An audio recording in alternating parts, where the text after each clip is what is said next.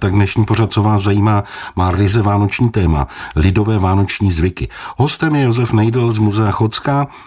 Tak pane Nejdle, když se řekne Vánoce, každý si v současnosti asi na první dobrou vybaví ten vánoční stromek. Ale ten zase nemá tak dlouhou tradici, tak kdy a kde se poprvé vůbec objevil? No já to vemu ze široka respektive v souvislostech. Eh, velice často slycháme takový ten pojem, že nikdo si nedá vzít svoje české Vánoce, že máme naše české Vánoce. No ale když se zamyslíme, tak co je na nich vlastně českého? Jo? Eh, na druhou stranu, málo který národ v Evropě má ty vánoční zvyky tak popsané a tak dopodrobna do historie. Prakticky u nás už eh, vánoční zvyky popisuje eh, mnich, učený mnich Jan z Holešova v době Karla IV., tedy ve 14. století a my můžeme sledovat vývoj některých zvyků a některé zvyky se skutečně do dneška dodržují. Takže to je taková, taková věc. No, Vánoční stromek eh, nejsou české Vánoce. Vánoční stromek, bez kterého si dneska Vánoce nedokážeme představit, přišel z Německa. Byla to záležitost dříve pouze nejprve německé, později rakouské a pak později měšťanské nobility, tedy šlechty eh, do lidového prostředí se dostává až poměrně pozdě, konkrétně na Chodsko až na počátku 20. století, eh, kdy máme některé prostě memoáry, eh, memoáry nějakých národopisních pracovníků, takže teprve až tehdy eh, na, na počátku 20. století se rozšiřuje stromek a teď si vemte, stavěl se do okna, stavěl se různě na truhlu, věšel se ke stropu, prostě tak, jak bylo místo málo kdy stál na podlaze. Eh, je to poměrně novodobá záležitost. Máme další eh, zvyky, bez kterých si nedokážeme představit Vánoce, stavění jesliček. Vlastně letos v roce 2023 máme 800 let eh, výročí,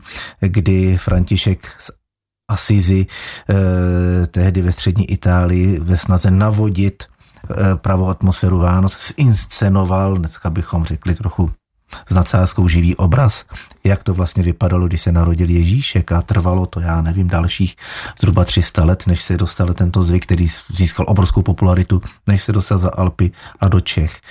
Takže to je eh, obrovský, eh, vůbec i Vánoce je obrovský komplex zvyků, které mají často i předkřesťanské kořeny. Barborka například, že děvčata si trhají 4. prosince na svatou Barboru Barborku, to je ještě kult plodnosti a mhm. zelení. Jak ty Němci teda přišli na to, že se k Vánocům hodí zrovna stromeček jehličnatý? Eh, bylo to, eh, ty nejstarší informace jsou eh, někdy z francouzsko-německého pomezí a v zásadě se jednalo původně o jakousi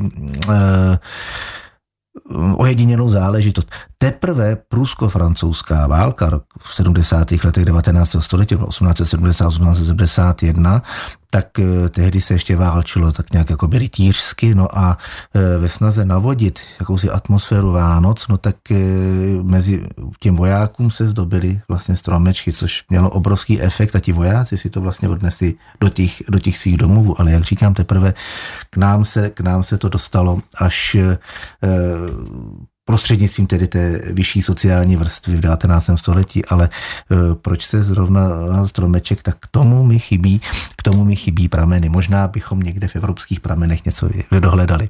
No, či, dnes máme e, prakticky množství ozdob, které tam můžeme dávat na ten stromeček, ale dřív se přímo vánoční ozdoby asi nevyráběly. Co se tam tedy dřív dávalo? Čím se zdobil? Tak eh, postupně, jak se nám vyvíjí společnost, vyvíjí se různé technologie, vyvíjí se nám samozřejmě i dekorativní předměty na vánoční stromeček. Takže eh, teď, když máme povětšinou skleněné osoby, eh, ozdoby, tak v minulosti to byly materiály, které byly dostupné. Ať už to byly různá cukrlátka, ale byly to perníčky, byly to různé ozdoby vyráběné ze slámy, vyřezávané ze dřeva. Prostě to, co bylo dostupné, to, co se lidem líbilo, tak si tím zdobili stromeček. Zase záleželo na kraji a na různém regionu, kde co měli dostupného. Někde byla k dispozici keramika, někde už bylo více sklo, někde nebylo nic, takže tam potom se to nahrazovalo těmi přírodními materiály. Takže to bychom měli stromeček, ale jako druhý se nám určitě tady v Čechách vybaví vánoční kapr, ale ten je asi ještě mladší než ten stromeček, víte? No rozhodně. Eh, neznamená to, že by se u nás ryby nejedly. Eh, kapr je v, našich, v našem prostředí vlastně nejrozšířenější, nejrozšířenější ryba. Poměrně snadno se chová v chovných rybnících, takže v těch rybníkářských krajích se můžeme setkat eh, s vánočním kaprem už někdy v 19. století, ale zase pouze ve vyšší sociální vrstvě. Eh, zatímco tady u nás v Plzeňském kraji na Domažlicku, na Chodsku, eh, to není vyloženě rybníkářský kraj, takže zde ten, ten kapr proniká až o, o něco později. Ne, že by se ryby nejedly, ale bylo to postní jídlo a konec konců štědrovečerní večeře pořád ještě by měla splňovat atributy postního jídla. Uh-huh. Takže proto ta ryba, proto jakoby jídlo jednodušší a kombinovala se s, se sušeným, s rozvařeným ovocem. Mimochodem tomu rozvařenému ovoci se říkalo muzika. My máme nejstarší recept, tuším, že to je kapr na modro nebo kapr na černo, uh-huh. právě eh, kde se kombinuje s kořenovou zeleninou a sušeným, sušeným ovocem. Jinak eh, jako obřadní jídlo, tak konkrétně na Chodsku je kapr doložen až v roce 1945. Tak teď mi řekněte, kdo, to, kdo k tomu vymyslel ten bramborový salát. K tomu mi chybí informace, ale to není záležitost Chodska, to je záležitost vlastně celorepublikové. Ale myslím si, že to je způsobeno tím, že vůbec ke smaženým jídlům, ať už to byly, až ke smaženým pokrmům, ať už to byl třeba řízek, kterému se ten kabr, eh, blíží, že jo, tím obalením v trojobalu, tak eh, ten bramborový salát je tak nějak jako běžná příloha. Ale jo, takové vysvětlení beru docela. Ale co se tedy na ten štědrý večer jedlo před tím kaprem, než se tady rozšířil? Co bylo uh, tím nejrozšířenějším jídlem na štědrovečerním stole? Tak uh, máme období adventu. Advent, období adventu je uh, období očekávání, je to období postní. A jak jsem už se zmínil, tak štědrovečerní večeře by měla být jídlem ještě postním, i když už s rychle s hlavnostním nádechem. Takže co se jenom no to, co bylo po ruce. Nebyly ledničky, nebyly mrazáky, bylo jenom to, co se dalo zakonzervovat. Takže eh, z pravidla, z pravidla byly luštěniny luštěniny, eh, v tom byla i velká symbolika, ať to byl hrách nebo čočka, eh, znamenaly bohatství a prosperitu na příští rok, na příští úrodu, pokud jsme se pohybovali někde v zemědělském kraji. No, nebo na dostatek a... peněz. Čučka a hrách asi to připomínalo mince, tak trochu. Ano, Už ano, ano. Něco podobného Černý Kuba. Podobné zase máme krupy, máme, máme, máme obilniny. E, takže to se jedlo. Jedlo se sušené ovoce, ze kterého se velice často dělala i omáčka, to je se říkalo muzika. Zase vracíme se, pak se s tím e, doplňoval, doplňoval i ten kapr. Jedla se Calta, eh, což byla jakási obdoba, obdoba Vánočky. A co je zajímavé, a to nám úplně zmizelo, i když občas teď jsem viděl asi, je to dva týdny, jsem viděl na Klatovsku, co nám úplně vyzelo, byly šneci. Šneci na Vánoce? Ano, šneci na Vánoce byly v českém nebo tam, tam, tam středoevropském eh, v kraji to bylo vánoční jídlo, ano. Slyším to poprvé tedy. No. Ale když jsme u té Vánočky, taky jsem se tam dočetl, že prý se eh, Vánočka i zakopávala jako na Vánoce, aby eh, byla větší úroda, aby byla ta země víc úrodná a tak dále. A takových zvyků asi bylo víc. Víte, eh, Vánoce jsou vázány na zimní slunovrat. I když to na ty dny přesně neodpovídá, ale když si uvědomíme, že Vánoce jsou zavedeny už v roku 354, tak nějaké změny kalendářů, nějaké astronomické jevy způsobily, že tam je nějaká odchylka. A tím, že jsou vázány na eh, zimní slunovrat, tak eh, je to vlastně počátek něčeho nového, konec konců narození spasitele, to je mm-hmm. taky mhm. obrovská symbolika, takže eh, k těm Vánocům je vázána celá řada zvyků, eh, které mají nějakým způsobem zajistit, zajistit prosperitu. Ty zvyky se mohly lišit nejenom region od regionu, ale třeba vesnice od vesnici, město od, vesni, město od města, vesnice od města, těch byla celá řada. Ale spíš než zakopání Vánočky, tak jeden, jeden zvyk, bych tady e, zmínil, zvyk, který je rozšířen vlastně ještě dodnes a už o něm píše ve 14. století mistr Jan z Holešova. No, a to je ono slavné rozkrojení jablíčka. Už ve 14. století, kdy v podstatě se formovaly ty Vánoce v našem prostředí, tedy na území Čech, tak on již zmiňuje, že se rozkrojilo jablíčko a pokud tedy jádřinec měl tvar hvězdičky, znamenalo to štěstí, zdraví, prosperitu po celý následující rok. No podle mě, když to správně rozkrojíte, tak tam ta hvězdička musí být, ne? No, někdy by tam měl být, ne, ne, neměl, může se stát, že někdy by tam mohl být křížek a to by bylo potom zlé znamení. Posloucháte Ryze Vánoční pořad, co vás zajímá s Josefem Nejdlem z Muzea Chocka v Domažlicích. Povídáme si o vánočních lidových zvicích a takhle při písničce jsme tady mluvili o o něch adventních trzích a e, shodli jsme se, nebo e, pan Josef Nejdl povídá, že je to vlastně skoro absurdní záležitost, protože adventní trhy jsou v období adventu a to je období postní. Nicméně, co všechno se na adventních trzích e, nabízí, tak to jsou lukulské hody, řekl bych bych přímo. Tak eh, tyhle věci nám samozřejmě trochu nekorespondují, protože období adventu je období očekávání, takže to období víceméně podobné jako postní. Eh, třeba ženy na Chodsku, které nosívají lidové kroje, tak oblékají kroje tmavých barev černý, fialový, konec konců i, kněží v kostelích oblékají eh, ornát eh, ve smuteční fialově, fialové barvě někdy se zakrývají ještě oltáře a tak dále a tak dále. Eh, a proti tomu máme ty adavnitní trhy, které jsou poslední dobou velmi populární, ale oni mají svůj počátek rovněž už někdy v tom 14. století a není to nic jiného než pouhé praktické vyprodávání přebytků, eh, které by jinak nepřežili zimu nebo by nevydrželi přes zimu. Takže eh, konkrétně na Chodsku, na Chodsku tyto trhy také byly, byl Martinský a ještě v druhé polovině 19. století bývával v Domažicích takzvaný Tomášský trh, který vlastně souvisely s tím, že se vyprodávaly vlastně ty zbytky, než by se to nechalo zkazit, tak se to prostě vyprodali.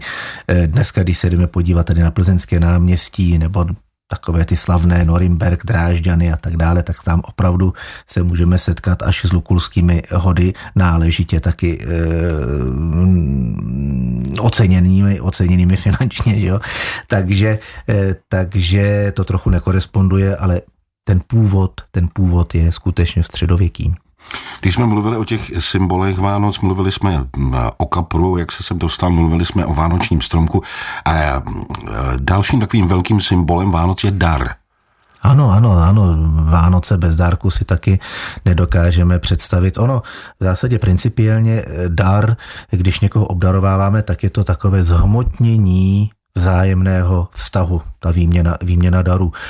A původně, původně byl Eh, dnem obdarování 6. Eh, prosinec, to znamená tedy svátek svatého Mikuláše. Někde se tato tato vlastně tradice ctí do dneška, i když taky s různým posunem, protože svatý Mikoláš, Sant Nikolas, Santa Claus, mm-hmm. jsme ve skandinávské tradici, ze kterého se nám právě vyklubal ten moderní Santa Claus, anebo zase druhou stranu přes východ nám sem byl podsouván jako děda mráz. Ovšem máme 16. století Evropou, Evropou eh, doslova lomcuje eh, protestantství a protestanti měli s těmi svatými tak trochu problém. Takže opět z Německa nám sem přichází tradice, že nikoli Mikuláš, který ano, ty mikulášské obchůzky u nás stále trvají, stále, eh, stále jejich součástí jsou dary, ale ten hlavní, ten hlavní e, obdarovací obřad jsou je štědrý den. A ten dárek nám přináší Ježíšek. A ten Ježíšek, to je ten protestantský Christkindl, zase z německém prostředí, který v podstatě byl ten takový tím zmotněným svatým, který měl obdarovat obdarovat e, věřící. Tak se nám tady ta německá protestantská tradice krásně promítla i do té naší, do té naší katolické lidové tradice. Hmm, a k tomu štědrému dny, dnu se váží i některé, některé, řekl bych teda pověry. Já tady čtu třeba nevěste prádlo, eh, nezametejte, eh, lichý počet stolovníků. Pojďme to vysvětlit. Těch zvyků, těch zvyků je celá řada a souvisí to právě s magií eh, nastupujícího nového, nového období po eh, zimním, po zimním slunovratu. Eh, všechny tyto zvyky měli zajistit zdraví a prosperitu. Vzpomenete si na e, verše hospodáři Štědrov, eh, teď si přesně nevím. Po Štědrovce, ne? Nějaký tam je. Kohoutovi Česneku Hrachu jeho družce. Ano, ano, ano. Jo, takže i dobytek si přišel na se, protože proč dobytek? Protože to zvířectvo bylo v podstatě velice důležité pro prosperitu hospodářství, takže to všechno je jedna velká, jedna velká magie a nejen to. Někdy se po podlaze roz rozhazovala, rozhazovala sláma, což zase souviselo s kultem předků, kteří nás přichází navštěvovat. Jindy se ovazovaly stromky, které měly eh, které měly eh, rodit bohatou, bohatou úrodu. Obdarovával se samozřejmě eh, domácí hospodářské zvířectvo, které mělo být zdravé a rovněž mělo zajistit prosperitu toho obydlí. Když se přeneseme zase do toho lidského lidského světa, no tak eh, uzavírání eh, předmětů do kruhu nesmělo se stávat od štědrovečerní večeře. Lichý počet, eh, lichý počet stolovníků. stolovníků, stolovníků také, také no byl pozor. problém. A ještě, ještě jedna velice důležitá věc, svobodná děvčata, zase je tam obrovská symbolika, spousta obřadů a zvyků, kdy oni měli poznat toho svého nastávajícího manžela. Hm, a jak? Házelo se střevíčkem, koukalo se do studny. Těch zvyků v tom lidovém prostředí je celá řada, celá řada a omezovat se jenom na Chocko je hrozně málo a i tam to bylo rozmanité, protože záleží, my totiž máme ty zvyky popsány, máme popsány kolikrát i jejich jakoby hloubku, máme ten jejich význam, ale už nemáme popsáno, v jakého prostředí socioprofesního vychází, jestli je to od domkářů, statkářů, nebo jestli to z nějakých, od nějakých řemeslníků, jestli je to z městského prostředí. To už nám v těch dokumentech tak trochu chybí. Víte, proč se nesmělo věšet prádlo? Já vám to řeknu, já to mám napsaný tady. Protože si vyčarujete neštěstí v podobě oběšence mezi blízkými. Jak se věšelo to prádlo. ta symbolika, ta symbolika je tam velice, nesmělo se, nesmělo se uklízet třeba, že jo? nebo hmm. naopak někde vlastně máme i doklady, že se muselo uklízet, aby když přijde ten Ježíšek, aby přišel do čistého. Těch zvyků je vlastně celá, je celá řada. No a kdo na štědrý den nedá nikomu dár, skončí do roka v bídě. Tak. A nesmělo se, nesmělo se nic půjčovat z domu, což by hmm. byl, což byl vlastně také e, špatně, protože to mělo přivodit chudobu následující rok. Hmm. Mám tady těch zvyků, jak říkáte, je spousta, ale ještě bych se zastavil třeba u toho lití olova. Podle mě tohle už se v našich eh, dnešních současných rodinách nedělá, ale jsou tady ty pelíšky. Víte? A já si myslím, že když kdo viděl pelíšky, tak to zkusil. Pelíšky tento zvyk eh, velmi, velmi spopularizovali. Eh, lití olova zase je v, tom, je v tom velká symbolika. Je to tam krásně popsáno v tom filmu, že se vylilo prostě olovo do studené vody, kde nějaký obrazec a z toho obrazu zase povolaná osoba, která měla nějaký mm, nějaký senzitivnější uh, Větší vlastně, fantazii. Vlastně, nebo, hmm. nebo fantazii, tak z něj uh, uměla vyčíst nejenom tedy, že dáváme bolševikovi rok maximálně dva, ale uměla z toho vyčíst, kdo se ožení, kdo se vdá, poku, třeba, že se narodí potomek, že přijdou nemoci, nebo já nevím, v podstatě co, cokoliv. Jo. Český rozhlas Plzeň, co vás zajímá. A naším hostem je i nadále Josef Nejdl z Muzea Chocka v Domažlicích, se kterým si povídáme o vánočních zvicích. Probrali jsme jich už hodně, no a navíc, jak jsme také řekli, v každém kraji se mohou poněkud lišit, poněkud měnit tak je na místě se ptát zrovna vás, jak je to na tom Chodsku, protože Chodsko přece jenom, řekl bych, takový rázovitý kraj, víte. No tak Chodsko to je velice konzervativní obyvatelstvo, které nerado přijímá eh, jakékoliv novoty, jakékoliv novinky a díky tomu tam celá řada zvyků si žije svým přirozeným životem ještě do dneška. Já jsem třeba zmínil ty e, chodské kroje, které už nám trochu ostupují a transformují se do e, pozice jakéhosi svátečního oděvu, ale kdo ty kroje nosí, kdo je obléká, tak v dobách adventu tmavých barev. To už jsme se o tom bavili. Další zajímavá věc, která je pro Chodsko tradiční, tak jsou to roráty. Roráty, které znějí každou adventní neděli ráno z domažlické věže. Co to je? Rorate coeli de super. To je biblický text, který se v době adventu objevuje v různých podobách při slavnostních bohoslužbách. No a protože jsou to bohoslužby slavnostní, tak je třeba účastníky náležitě důstojným způsobem pozvat. No a teď se musíme vrátit zase o mnoho, mnoho desítek let zpátky, kdy eh, děkan zejšího krámu, tehdy páter Antonín Merc a okresní hejtman Gustav Krafr jednoho pozdního podzimního odpoledne vzpomínali na adventní zpívání právě v Hejtmanově, rodném Jindřichově Hradci, které zaznívalo z tamní kostelní věže. No a tak přičiněním domažlického děkaně od roku 1906 mohou domažličtí poslouchat starou vánoční píseň Z nebe posel vychází. Tu nalezneme mimochodem už v zápiscích Adama Michny z Otradobic roku 1661. A pro domažlickou takzvanou věžní muziku ji upravil tehdejší ředitel domažlického kůru Václav Flegl. A teď já jsem mluvil o tom konzervativním obyvatelstvu, takže by se eh, mohlo zdát, že tato letitá tradice najde v domažlicích silnou podporu v každých časech, ale ne vždycky tomu tak bylo.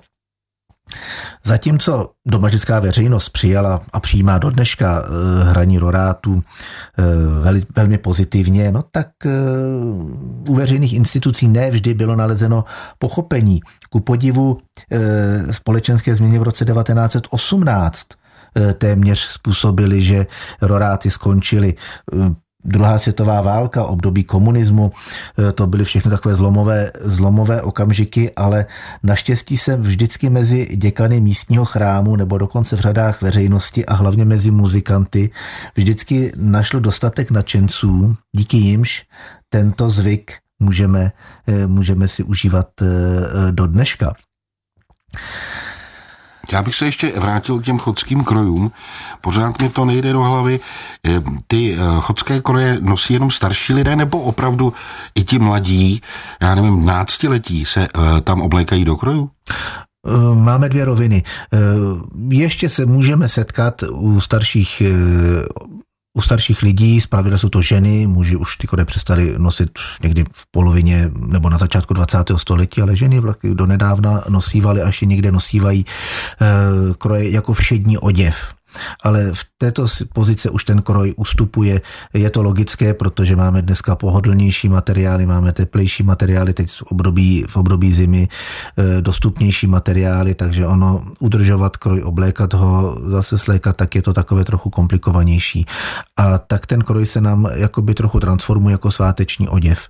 A tam už se jej oblékají velice často i mladí, mladí lidé, mladší generace střed, lidé středního věku v podstatě spousta lidí.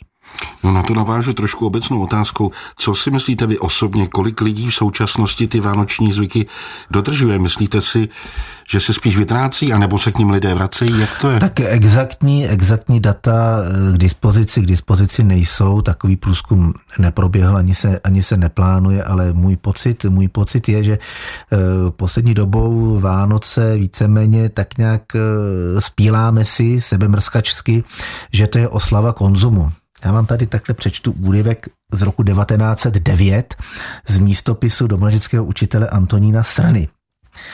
Tam píše, že nyní se vánoční stromek a pod ním vyložené dárky těší pozornosti malých i velkých, že nabývalé obyčeje se vždy méně a méně vzpomíná a tyto pozdě náhla v zapomenutí upadají. Už v roce 1909. 1909, máme 60. leta, rok 1968 a určitě posluchači znají písničku Zdeňka Borovce s textem Zdeňka Borovce Vánoce, Vánoce přicházejí, o něco mladší už se všichni těšíme na Ježíška, to všechno je oslava konzumu.